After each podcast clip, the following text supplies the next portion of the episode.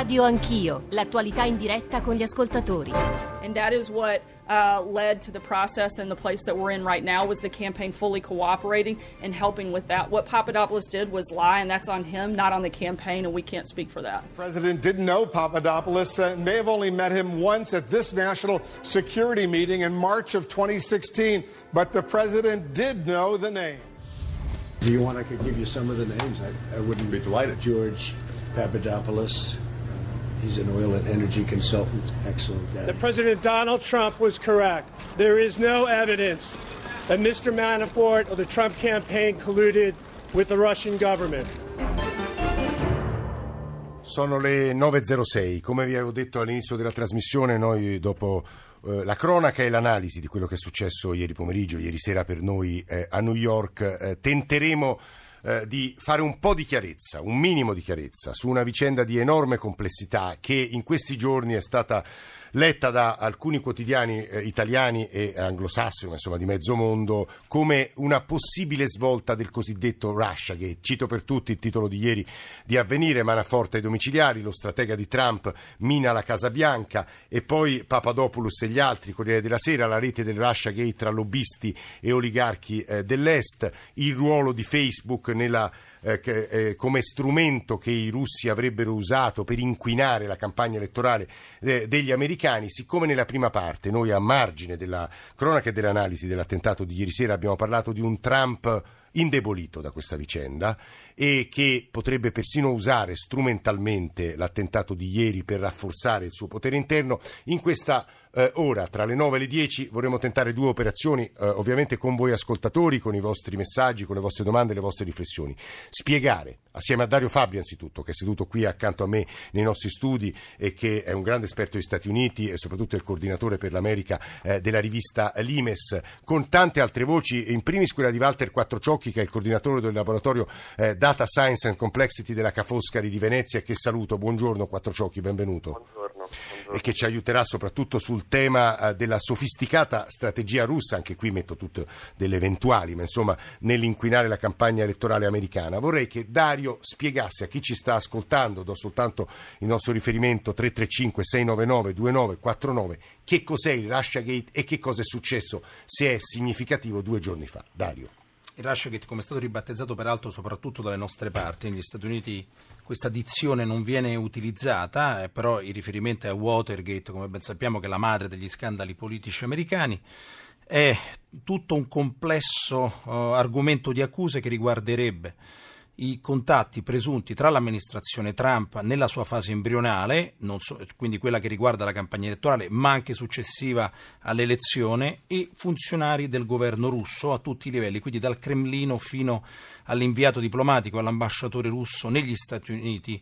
Eh, l'obiettivo, secondo appunto le accuse che sono state soltanto parzialmente formalizzate, ricordiamo finora non sono nemmeno ufficiali per quanto riguarda Trump, la persona di Trump, ma stanno, come facevi notare, toccando membri del suo entourage elettorale ed anche eh, non soltanto elettorale, per cui Trump avrebbe avuto per via vicaria, quindi attraverso i suoi collaboratori, contatti con il Cremlino, con l'obiettivo di stabilire un canale non solo privilegiato di rapporti fra Stati Uniti e Russia, eh, ma secondo le accuse più spinte, quindi quelle sposate soprattutto dal fronte democratico, in una maniera illegale perché avrebbe favorito, almeno avrebbe avuto intenzione di favorire gli interessi russi anche negli Stati Uniti.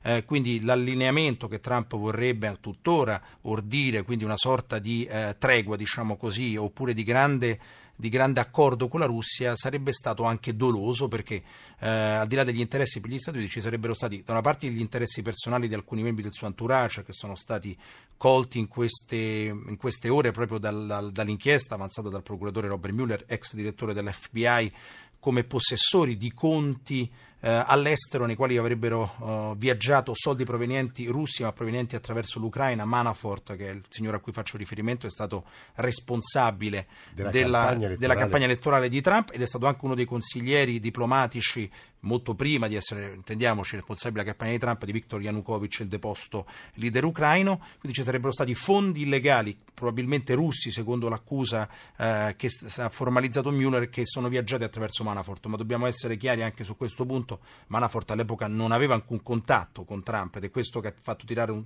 sospiro di sollievo all'amministrazione, parliamo di fatti risalenti al 2012-2013. Eh, la linea difensiva di Trump è stata questa, sono fatti vecchi che non riguardano la eh, mia campagna. Ultimissimo appunto per inquadrare eh. l'argomento, eh, al di là di queste accuse e delle risposte, siamo al centro di uno scontro vero e proprio, e forse è questa la questione più sostanziale, tra il cosiddetto Stato profondo, come ama definirlo dispregiativamente Trump, cioè gli apparati degli Stati Uniti, la comunità di intelligence, eh, parzialmente quella dei militari, i diplomatici, fortemente contrari alla svolta in senso nazionalistico che Trump vuole e vorrebbe eh, applicare alla politica estera americana, cioè abbandonare il concetto imperiale di Stati Uniti, cioè gli Stati Uniti che sono il gendarme del mondo, gli Stati Uniti che gestiscono anche la pace del mondo per interessarsi agli interessi, eh, perdonate il bisticcio di parole, stretti, diretti dell'America e basta, una svolta a cui appunto lo Stato profondo è fortemente ostile. Ecco, eh, lo Stato profondo, apparati militari, dei servizi che attraverso eh, questa inchiesta cercano di minare la posizione di Donald Trump. Provo a sintetizzare le parole di Dario Esattamente Fabri. così. Nella nostra copertina abbiamo sentito anche eh, nominato Papadopoulos. Anche qui puoi spiegare agli ascoltatori chi era e perché potrebbe rappresentare un pericolo per la presidenza Trump? Potrebbe rappresentare un pericolo per la presidenza Trump perché per ora George Papadopoulos è l'unico che si è dichiarato colpevole, è stato anche arrestato. La scorsa estate, l'unico che si è dichiarato colpevole di qualsiasi accusa, cioè Papadopoulos è stato accusato di aver avuto contatti illeciti con funzionari dell'amministrazione russa, è stato contattato da un professore che insegna in Inghilterra eh, nel 2016 che lo invitava a mettersi in contatto con il Cremlino perché appunto funzionari russi avevano materiale molto compromettente su Hillary Clinton, Hillary Clinton era eh, come ben sappiamo, l'avversario per eccellenza di Donald Trump. Eh, George Papadopoulos era un consulente legato soprattutto alla politica estera di piccolo cabotaggio dell'amministrazione, ma che comunque, come abbiamo sentito nelle dichiarazioni in lingua originale che avete messo all'inizio di questo blocco, Trump aveva dichiarato di conoscere, l'aveva definito inizialmente un excellent guy, poi nella seconda dichiarazione che avete eh, fatto ascoltare prima l'ha dichiarato invece un noto bugiardo.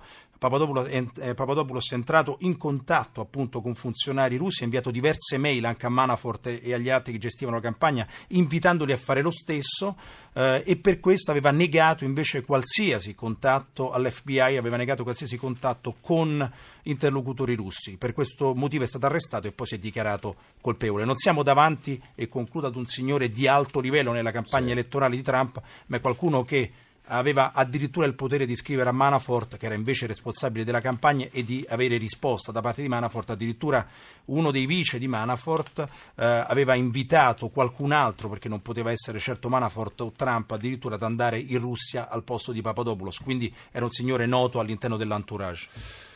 È Dario Fabri che sta parlando, 335-699-2949, cominciano ad arrivare dei messaggi che ci invitano davvero a essere i più divulgativi possibile di fronte a uno scenario così complesso. Io faccio una domanda secca che capisco possa suonare persino, ah no persino, anzi sì, eh, legittimamente semplicistica a Germano Dottori, che ringraziamo per essere con noi, insegna studi strategici alla Luis Guido Carli, anche consigliere scientifico di Limes. Professor Dottori, buongiorno e benvenuto.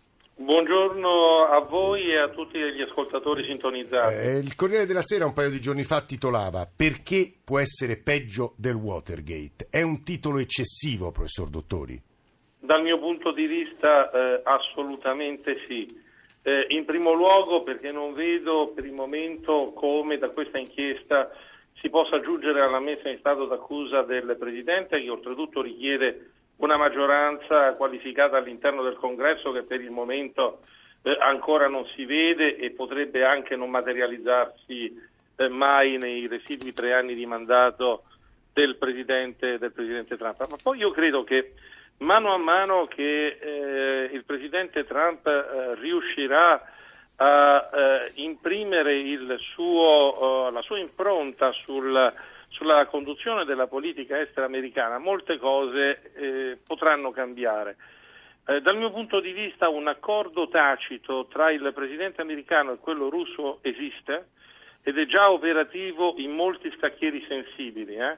Ah. Eh, in, particolare, in, particolare, quello che riguarda la Siria, ma in, ehm, diciamo più in generale il Medio Oriente. Una volta che ehm, ci saranno dei risultati pubblicamente più facilmente spendibili, forse si attenuerà finalmente negli Stati Uniti questa percezione estremamente ostile alla Russia che ancora permea vasti strati del, dell'amministrazione, dei media e della politica americana e questo ovviamente cambierà anche il modo di guardare a certe accuse che vengono fatte. Professor Dottori, lei ha usato un'espressione insomma, che merita secondo noi ulteriori approfondimenti, cioè ci sarebbe a suo avviso un accordo tacito tra Trump e Putin. Lo dico perché in diverse analisi che ho qui eh, da giornali e riviste sul mio tavolo leggo ad esempio c'è un paese ostile che attacca la democrazia americana, questo è il cuore dell'inchiesta Mueller, i due pianeti della politica americana sono di nuovo in collisione ma il punto è il ruolo destabilizzante della Russia e le prove sono tante, professor Dottori. Lei non Appunto, condivide questa analisi? No, in nessuna, in nessuna maniera. Non vedo proprio in che modo un paese che ha il prodotto interno lordo oscillante tra quello della Spagna e quello del nostro paese possa attaccare la democrazia americana. Eh, la Russia di Putin non è assolutamente l'Unione Sovietica, né possiede un uh, veicolo di mobilitazione come l'ideologia comunista, niente di tutto questo. Invece a me pare che tra gli americani e i russi si stiano realizzando delle convergenze semplicemente straordinarie in Medio Oriente. Penso soprattutto a quello che sta capitando nei rapporti reciproci eh, con l'Arabia Saudita, Arabia Saudita che è diventata il pivot dell'antiterrorismo americano nel mondo e il cui re è stato da poco in Russia, sicuramente con l'avallo di Trump, per scegliere e determinare anche il livello di equilibrio dei prezzi del petrolio, da cui dipende anche certo. la ripresa economica Guardi. della Russia. Guardi, Siamo in un altro orizzonte. Eh, su, su, questo poi immagino Dario Fabri vorrà aggiungere eh, qualche cosa, però visto che chi ci sta ascoltando, insomma la, non dico la grandissima maggioranza, ma moltissime delle persone che ci stanno ascoltando sono utenti di Facebook, Facebook eh, si è tramutato eh, con la consapevolezza o meno, con l'avallo o meno di Mark Zuckerberg in uno strumento di politica estera russa. Io forse qui mi avventuro in un campo che maneggio poco, però basta leggere i titoli di stamane eh, dei giornali. Facebook, i post russi durante la campagna elettorale americana, che sarebbero stati migliaia, sono stati letti da metà degli elettori americani. La Silicon Valley è stato uno strumento di manipolazione russo e non c'è difesa che tenga. E siccome, come vi dicevo, Walter Quattrociocchi lavora molto eh, sulla diffusione delle notizie, delle informazioni, sulla fruizione, soprattutto sulle teorie del complotto, credo che possa aiutarci a capire che cosa potrebbe essere successo e il ruolo della Russia in, nella, diciamo, nell'inquinamento della campagna elettorale americana. Quattro ciocchi. Allora, ad essere onesti, eh, diciamo che il, il marchingegno che mette in piedi eh, la propaganda russa o la Russian propaganda, che è ovviamente un argomento di interesse per la Nato da almeno tre anni, sotto il nome di information warfare, cioè un nuovo modo di fare fondamentalmente disturbo, che non si distingue troppo da quello che erano le antiche PSYOPS, cioè le azioni di disturbo sull'opinione pubblica attraverso messaggi, attraverso i media diciamo, in qualche modo è, trova terreno fertile perché eh, bisogna, bisogna, fare una premessa. Siamo in un periodo storico in cui c'è un cambiamento eh, paradigmatico nell'accesso alla conoscenza, o, o meglio, l'elite, l'elite non viene più riconosciuta come tale. Quindi c'è una necessità di autodeterminazione dell'individuo che in qualche modo muove un po' tutti, soprattutto nelle società occidentali, e questo fa sì che ci sia in qualche modo l'autoregolazione nella ricerca all'accesso ai contenuti e nell'accesso ai contenuti purtroppo c'è un cortocircuito che si innesca perché sui social, su Facebook, ma su internet in generale, possiamo accedere a qualunque narrativa, l'importante è avere abbastanza pazienza per trovarla e eh, quindi alla fine ci polarizziamo in narrative e polarizzandoci in queste narrative spesso e volentieri espletiamo una funzione psicologica di antagonismo ad un sistema che in qualche modo ci percepiamo come avverso. Nel caso di eh, Trump, eh, dire che Trump sia stato eletto per colpa delle fake news probabilmente è una fake news, nel senso il, la fruizione dell'informazione è sempre stata tale. È quello che dice Trump, peraltro. Sì, ma poi no, ma non è, diciamo, al di là di quello che dice Trump, cioè, guardiamolo dal punto di vista sociale, la società eh, americana, il popolo americano era in una forte richiesta di cambiamento che espresse già con le elezioni Obama. Nel momento in cui si va alle elezioni dove il candidato antagonista di Trump è la moglie di un presidente eletto due, per due sì, mandati c'è un dato strutturale che rende debole quella candidatura e forte quella di Trump, diciamo, a prescindere Esatto. dall'inquinamento eventuale. No? Eh sì, poi, poi, sicuramente però questo non esclude, questo non toglie che c'è un'azione di disturbo della- da parte russa che sfrutta proprio i canali social, sfrutta questa fortissima polarizzazione per polarizzare l'opinione pubblica su posizioni abbastanza Quattro Ciocchi stranissime. spiega agli ascoltatori come fa, lo so che è complicatissimo, ma almeno due o tre cenni su come hanno fatto e cosa avrebbero fatto e cosa continuerebbero, ad esempio, a fare anche nel caso catalano, perché questo leggiamo sui giornali. Ovviamente eh, fomento- eh, forniscono, hanno delle reti di pagine che promuovono informazioni che a supporto della visione non, eh, non mainstream, quindi cioè, pro, eh, pro la secessione, mo- motivano, il, eh, in qualche modo danno, legittimano attraverso fonti di informazione, fanno una specie di campagna di informazione pro eh, la segregazione, in genere sposano la posizione che porta all'isolazionismo. Perché ovviamente siamo perce- l'Europa è percepita come un pericolo dal punto di vista della Russia perché l'Unione Europea se avesse un minimo di, di spina dorsale politica che purtroppo ancora non ha sarebbe un Scusi, una- Quattro Ciocchi, ma sono efficaci queste campagne, a suo avviso? sì, sì, sono molto efficaci perché ehm, accendono un uh, malcontento generale fortemente diffuso, quindi fomentano, fomentano il malcontento. E noi, opinione pubblica, rischiamo di essere delle vittime poco consapevoli di questi processi. Cioè, ci sarà molta attenzione in, in Italia per quanto riguarda le, le prossime elezioni. C'è molta, c'è Sì, molta Quattro Ciocchi, la fermo un secondo. Dario Fabri che voglia intervenire sia su quanto detto da dottori sia su quanto detto da Quattro Ciocchi stesso. Dario Fabri. molto interessante, sono anche in gran parte d'accordo. Eh, tutto il discorso delle fake news, sono d'accordo quando, è quando Quattro Sciocchi dice che non è stato questo a decidere le elezioni di Trump, ci mancherebbe, anzi sono molto d'accordo, Eh, però tutto il discorso delle fake news e della propaganda, che sono per carità argomenti seri, che hanno una loro influenza, si basa a mio avviso su uno snobistico complesso di superiorità nei confronti delle masse, che è particolarmente fuori luogo in una fase come questa, cioè il concetto alla base delle fake news, per dirla in soldoni, è essenzialmente che la gente non capisce da sola e che è facilmente manipolabile. Quando si tratta invece di scegliere la gente agli occhi ben chiari, e le questioni che hanno portato nel caso specifico americano Trump alla Casa Bianca, che sono anche molto semplici, possono essere anche controproducenti per la traiettoria futura degli Stati Sì. Uniti, intendiamoci, possono Eh. essere anche sbagliate, ma sono percepite con grande chiarezza dall'elettorato e non, non- non sono stati i post di Facebook a motivarle. Cioè, questo approccio, ripeto, questo complesso di superiorità nei confronti delle masse che non saprebbero mai scegliere da sole, a mio avviso è particolarmente fuori luogo. Posso chiedere anche una replica alla posizione di eh, dottori sulla Russia e aggiungere una domanda. Eh, qual è l'obiettivo della Russia? Anche qui sono domande gigantesche, insomma, provi a rispondere, a bozzare una risposta, Fabri.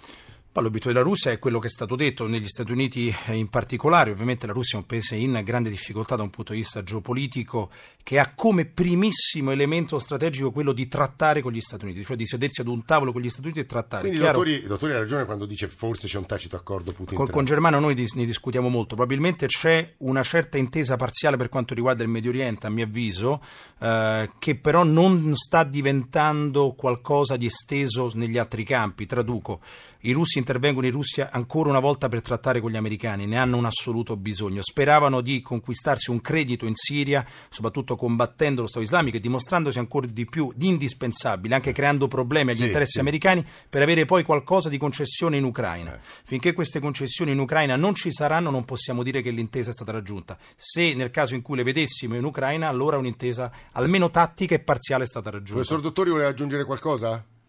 Sì, eh, sui social media. Sì. Eh, vede, e negli Stati Uniti, grazie ad alcuni brillanti imprenditori, sono stati creati degli strumenti che permettono di integrare l'umanità in eh, un sistema di scambio di informazioni, di opinioni e di influenza reciproca.